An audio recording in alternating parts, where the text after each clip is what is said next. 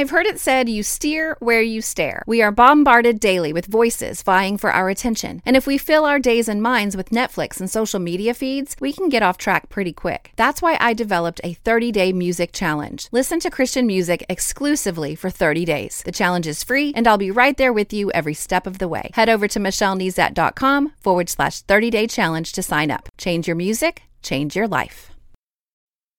You're listening to More Than a Song, episode 430.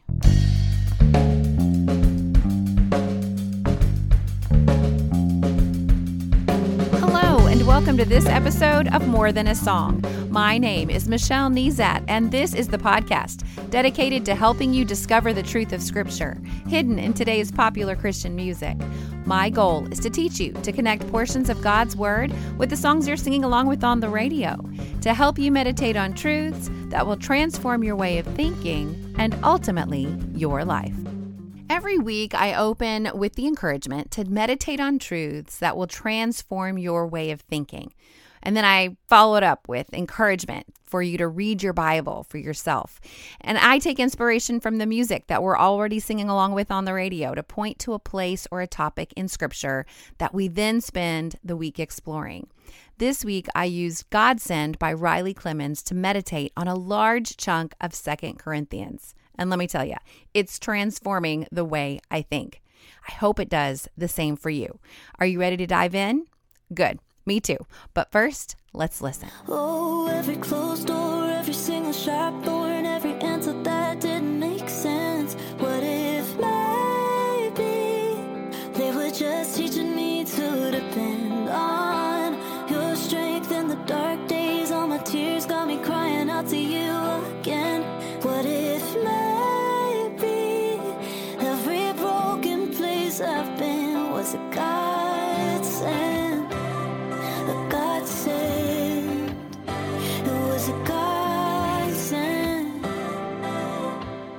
already mentioned that we're heading to Second Corinthians this week, but how did I decide on that area of scripture from this song?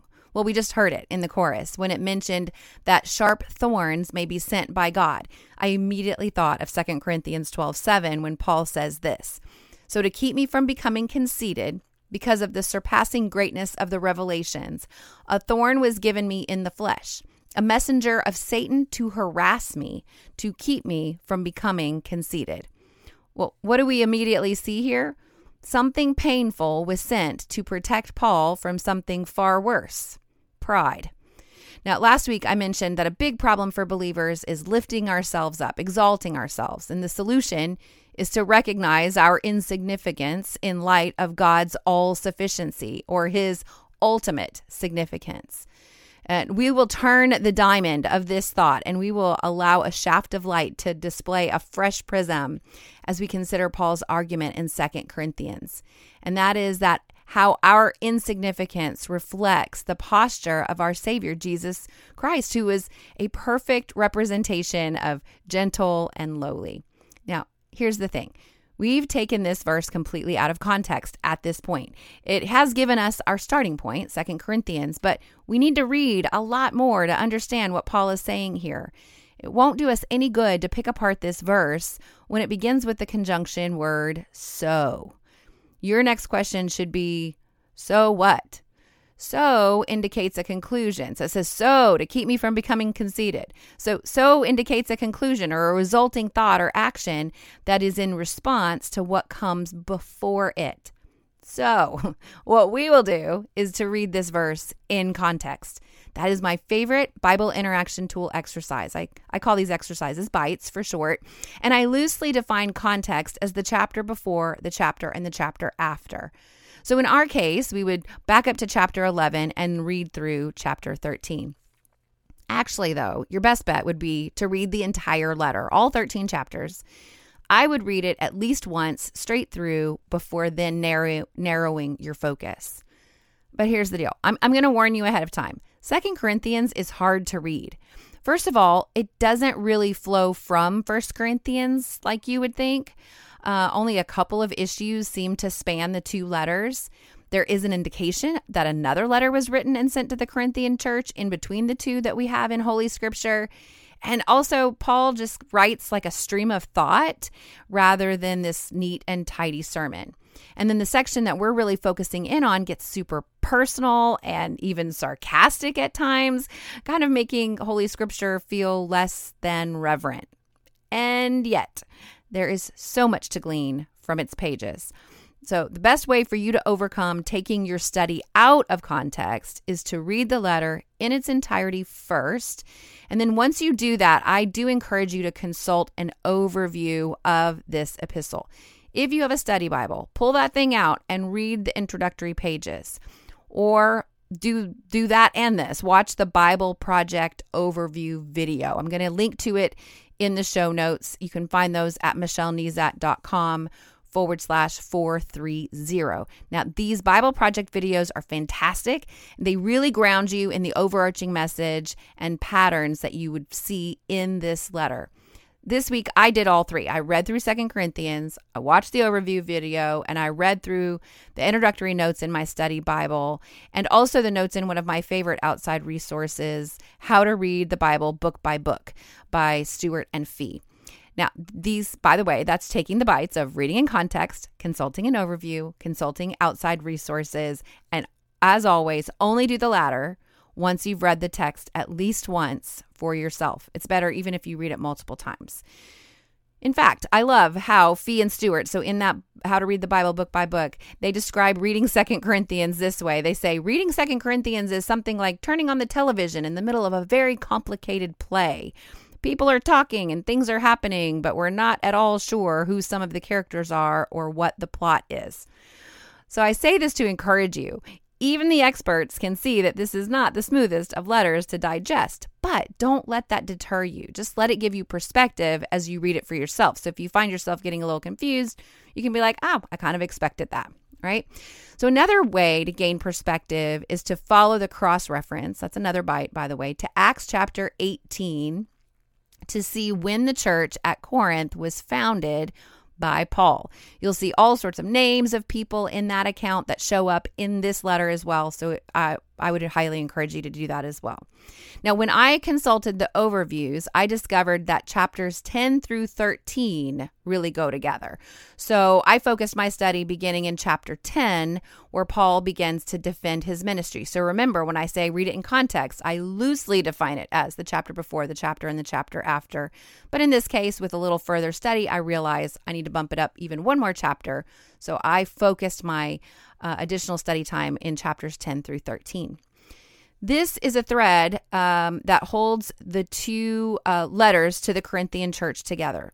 And that's this Paul's view of true apostleship that is apparently at odds with the view at least of at least some of those in the Corinthian church. Listen, listen to this accusation against Paul that um, he includes in chapter 10, verse 10. He says, They say, and, he, and of course, they are talking about Paul's letters. They say his letters are weighty and strong, but his bodily presence is weak and his speech of no account. Oh my goodness. So, what are those who oppose Paul saying here? They're saying, like, oh, sure, yeah, he talks big in his letters, but his actual presence is a little lackluster. He's weak and he's not a very good speaker. Hmm. So let's take the bite of considering the opposite here. If they dismiss Paul because they deem him weak and a bad speaker, what is the opposite of that? Well, the opposite would be someone with a stage presence and a communicator that moves people and someone that has power and influence. And that is what these Corinthian believers are valuing here. Now, I grew up in a church where there was a pastor with the gift of evangelism. He was young and good looking and had a phenomenal stage presence. And he could really, quote unquote, move people with his presentation style. but here's the thing he was a terrible administrator. And when he stepped down, it actually took years for the new pastor to bring our little church back into the black. Now, the new pastor the one who, by the way, was my only pastor until I went to college, was not as dynamic, but he was dedicated to the word and to people and to being a good steward. And there would be those who would want to elevate the dynamic personality over the quiet, stable one. But that would be a mistake. We need to seek scripture as to what God deems valuable. And as usual, his is an upside down kingdom. Listen to Paul's response to this indictment against him. Still in chapter 10, reading on in verses 11 and 12, he says, Let such a person understand that what we say by letter when absent, we do when present. I just mic drop right there, right? Uh, verse 12, not that we dare to classify or compare ourselves with some of those who are commending themselves, but when they measure themselves by one another and compare themselves with one another, they are without understanding. Now, Paul is saying here, at least we live out what we put down. And by the way, I'm not going to compare myself to those people over there who are commending themselves. Now, you might say, I'm not really sure what commending means. Okay, let's use the bite of looking it up in a dictionary. And it means to present or mention or praise as worthy of confidence, notice, kindness. So, these other people that Paul is supposedly being compared to by the Corinthians are praising themselves as worthy of confidence.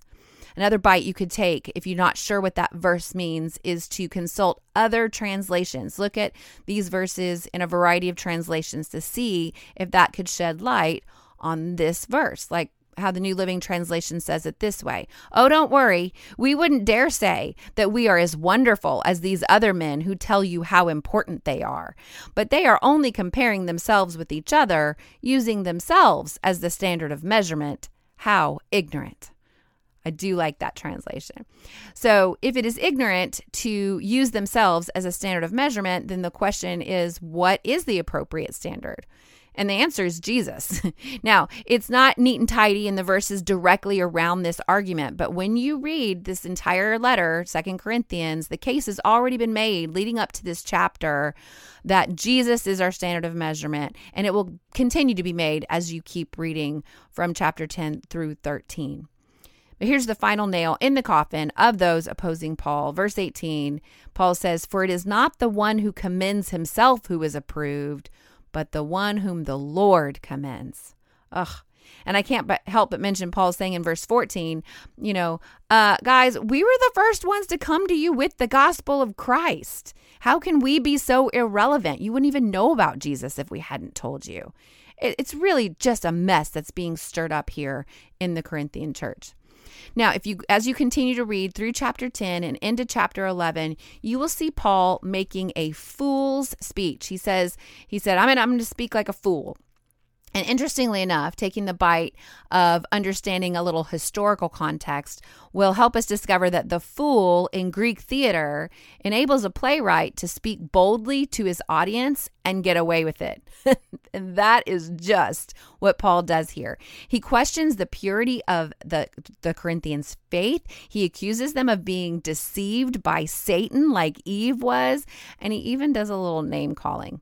So in chapter uh, 11, verse 5, we see this and uh, kind of a return to the argument that was made against him a little earlier when he says in verse 5 Indeed, I consider that I am not in the least inferior to these super apostles. Even if I am unskilled in speaking, I am not so in knowledge. Indeed, in every way, we have made this plain to you in all things. Can you hear the sarcasm? Super apostles. And here we get a clue that there are some dynamic folks twisting the gospel, and the Corinthians were falling for it because they were cool and charismatic figures. And I bet these super apostles would have a large following on YouTube with their sermons getting shared and clips and memes, making it into every social media platform. I bet these super apostles would have had their own band and even even be uh, named a movement. Now, I'm not trying to be overly sarcastic here either. My daughters and I were just talking about this. It's nice when there is a dynamic and charismatic speaker who also has knowledge and doesn't twist the gospel. Not every person with a good stage presence is false, but like Paul is warning, not everyone who looks and sounds good is true. He even says this in verse 13 For such men are false apostles, deceitful workmen, disguising themselves as apostles of Christ. And no wonder, for even Satan disguises himself as an angel of light.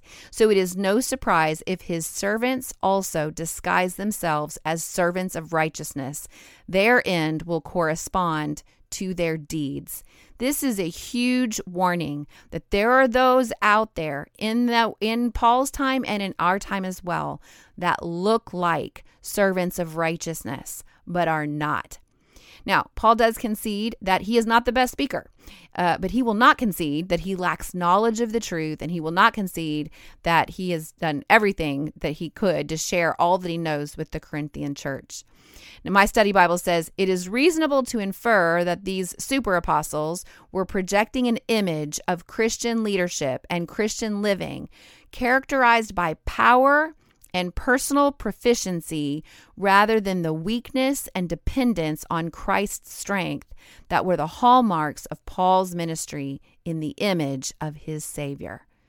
that's so good. And here's the rub the Corinthians were interpreting Paul's weaknesses as bad. It was simple. They thought God was with the super apostles because of their charisma, and they thought Paul was irrelevant because he couldn't match their charisma. In fact, Paul thought suffering was a good thing. Talk about upside down.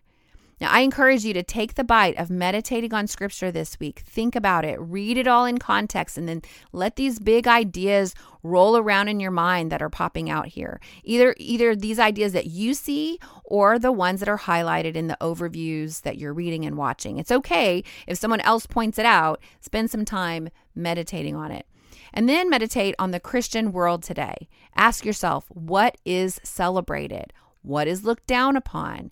Meditate on your own beliefs. Do a little inward searching. What have you been taught? Have you been taught that the sick person has some sort of hidden sin? Have you been taught that financial success is evidence of God's blessing? Now, I mean, I know that scripture teaches that every good and perfect gift is from God. That's true. But what I don't think we understand is that God just may interpret your pain and suffering as a perfect gift. In chapter 11, Paul restates a few reasons why they should look up to him, things like coming from the genealogical line of Abraham, but then in the same breath lists out all the terrible things that have happened to him, things that they would say meant that he was cursed by God. But these are the very things that Paul chooses to boast in, not his pedigree, but is suffering. In verse 30, he says, If I must boast, I will boast of the things that show my weakness. The God and Father of the Lord Jesus, he who is blessed forever, knows that I am not lying. And then in chapter 12, he goes on boasting. Fee and, Fee and Stuart say, Paul will boast in his non achievements, thus deliberately and ironically putting his ministry into a context of conforming to the cross. And that's where this is now where we get to our feature verse here in chapter 12. He starts out by talking about visions and revelations that were given to him. Actually, he speaks of what seems to be another man, but it, it's really him. Think of it like one of those social posts where you're um, asking a question for yourself, but you jokingly add asking for a friend.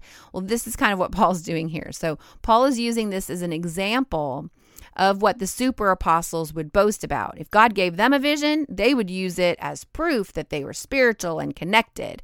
And the way Paul tells it says it all. Let's read it for ourselves. Chapter 12, verse 1 I must go on boasting.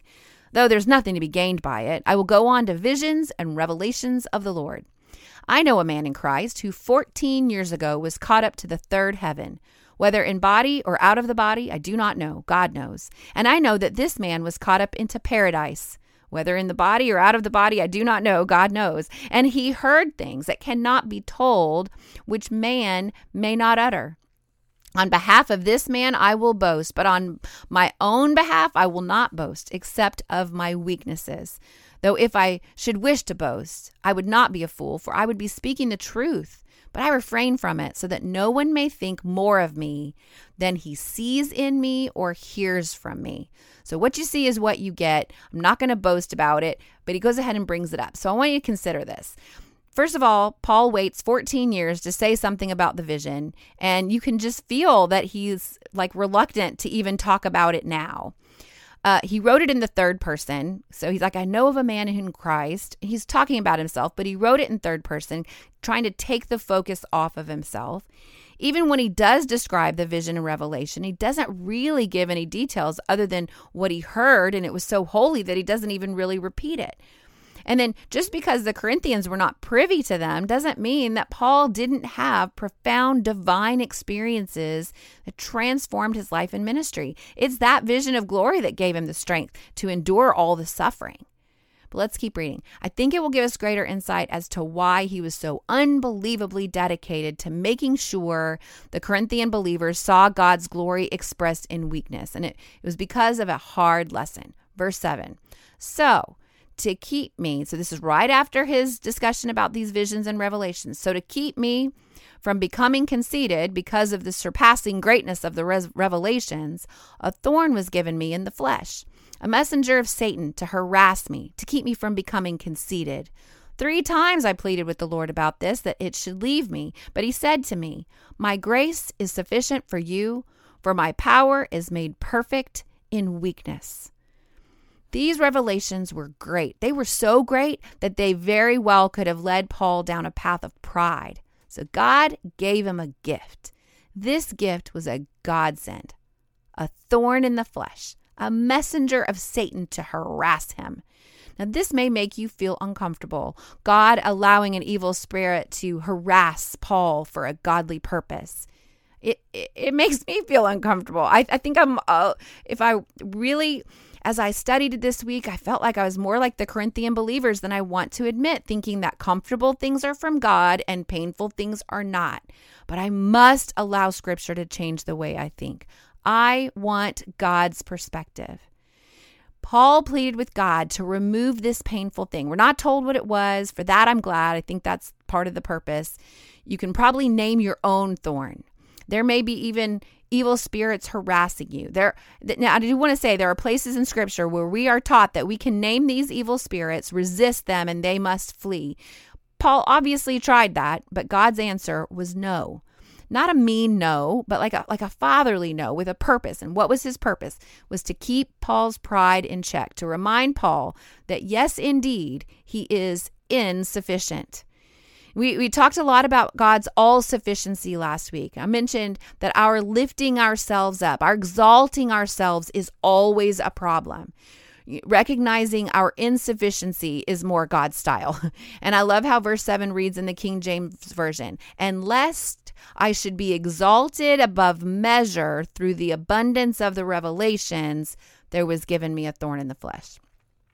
So God's answer wasn't just no, I won't take it away. But his answer was In the midst of this pain, I am enough. And what does he say? My grace is sufficient for you, for my power is made perfect in weakness. As long as we are exalting ourselves, as long as we're operating in our own sufficiency, we don't truly believe God's grace is sufficient. Our our very actions scream that we don't need God's grace. So, what if every closed door, every single sharp thorn, every answer that didn't make sense? What if maybe they were just teaching us to depend on God's strength in the dark days? All our tears have us crying out to you again. What if maybe every broken place I've been was God sent, was a God send, just like our lyrics say? Now, in a commentary available for free on blueletterbible.com and uh, .org, and I'll, I'll go ahead and link to it. David Guzik writes Paul was desperate in his desire to find relief from this burden. But there are two ways of relief it can come from removing the load or by strengthening the shoulder that bears the load. Instead of taking away the thorn, God strengthened Paul under it, and God would show his strength through Paul's apparent weakness.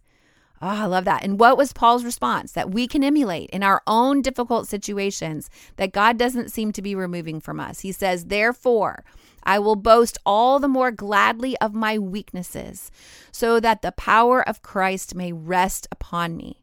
For the sake of Christ, then, I am content with weaknesses, insults, hardships, persecutions, and calamities. For when I am weak, then I am strong and Guzik comments, we can't receive God's strength until we know our weaknesses. We can't receive the sufficiency of God's grace until we know our own insufficiency. And then my Bible study Bible summarizes it like this One of the major differences between Paul and his opponents concerns their understanding of suffering. For his opponents, Paul's outward weakness and suffering disqualified him from the apostleship. For Paul, it was precisely these matters that qualified him to be an apostle of Christ. Just consider these words of Paul as he continues in his letter down to chapter 13, verse 4, speaking of Jesus, for he, Jesus, was crucified in weakness, but lives by the power of God. And then he goes on to speak of us, for we also are weak in him, but in dealing with you, we will live with him by the power of God. It just see it's just so upside down. Our goal as disciples of Christ is to constantly point to him. The upside down nature of his kingdom is that we do that from a place of weakness. And, and that weakness serves to magnify the gospel of grace. Those hard things, those thorns, those weaknesses, insults, hardships, persecutions, and calamities perfectly position us to stay low in our insufficiency, drawing all attention to God's sufficiency. They are truly God sends. So, what's next? Well, read Second Corinthians this week. Utilize the overview resources that you have at your fingertips, both online and, and in a study Bible that you may own or books that you may own, to get an overall grasp of themes to explore. Meditate on scripture to unwind yourself from any misbeliefs shared by the Corinthian believers that charisma and power and personal proficiency is better than weakness and allow the uncomfortable places in this letter to transform the way you think. Get low in your insufficiency. Christ's power is made perfect in our weakness, and his grace is sufficient for you. And while you're in God's Word this week, let me know how you're doing. Email me, Michelle at MichelleNezat.com. Hop on Twitter or Instagram at Michelle Nezat or on Facebook, Michelle L. Nezat is my public page. And let's talk about what you're learning. Now, More Than a Song is a proud member of the NRT Podcast Network. Check out other podcasts in the network and Christian music resources at newreleasetoday.com. And I would be honored if you subscribe to the podcast wherever you're listening to podcasts so that you never miss an episode. But if you sign up on my website at michellenezat.com, then I'm able to email you once a week with the show notes with all of the scriptures I use and links to resources I use in my personal study. Now, my, fe- my featured free resource this week is my 30 day music challenge, which is just to listen exclusively to Christian music for 30 days. And I walk you through it with one minute videos each day. It's free. So head over to michellenezat.com forward slash 30 day challenge to take the challenge. Change your music change your life. And with that in mind, I do want to thank my newest subscribers who have subscribed recently, like Anne from Nebraska, Shannon from Texas, Yesenia from California, Audrey from Virginia, and Richard from Georgia welcome. Now, don't forget, you can listen to the podcast directly on my website at michellenezat.com through iTunes or the Apple Podcast app. You can follow on Spotify or through Stitcher Radio or your podcast listening app of choice. And if you haven't left a review yet, please do that today by heading over to lovethepodcast.com forward slash more than a song. Well, that's it for this episode of More Than a Song. Next week, I will be featuring Everything and More by Citizens to dive into scripture. If you liked this episode, however, would you mind sharing it with others? I've made it really easy. With just one click, you can share via Facebook, Twitter, or email. Just head over to michellenezat.com forward slash 430. While you're there, I'd love to hear from you. Click on comment to join the conversation. Until next time, take time to meditate on God's Word and consider His ways.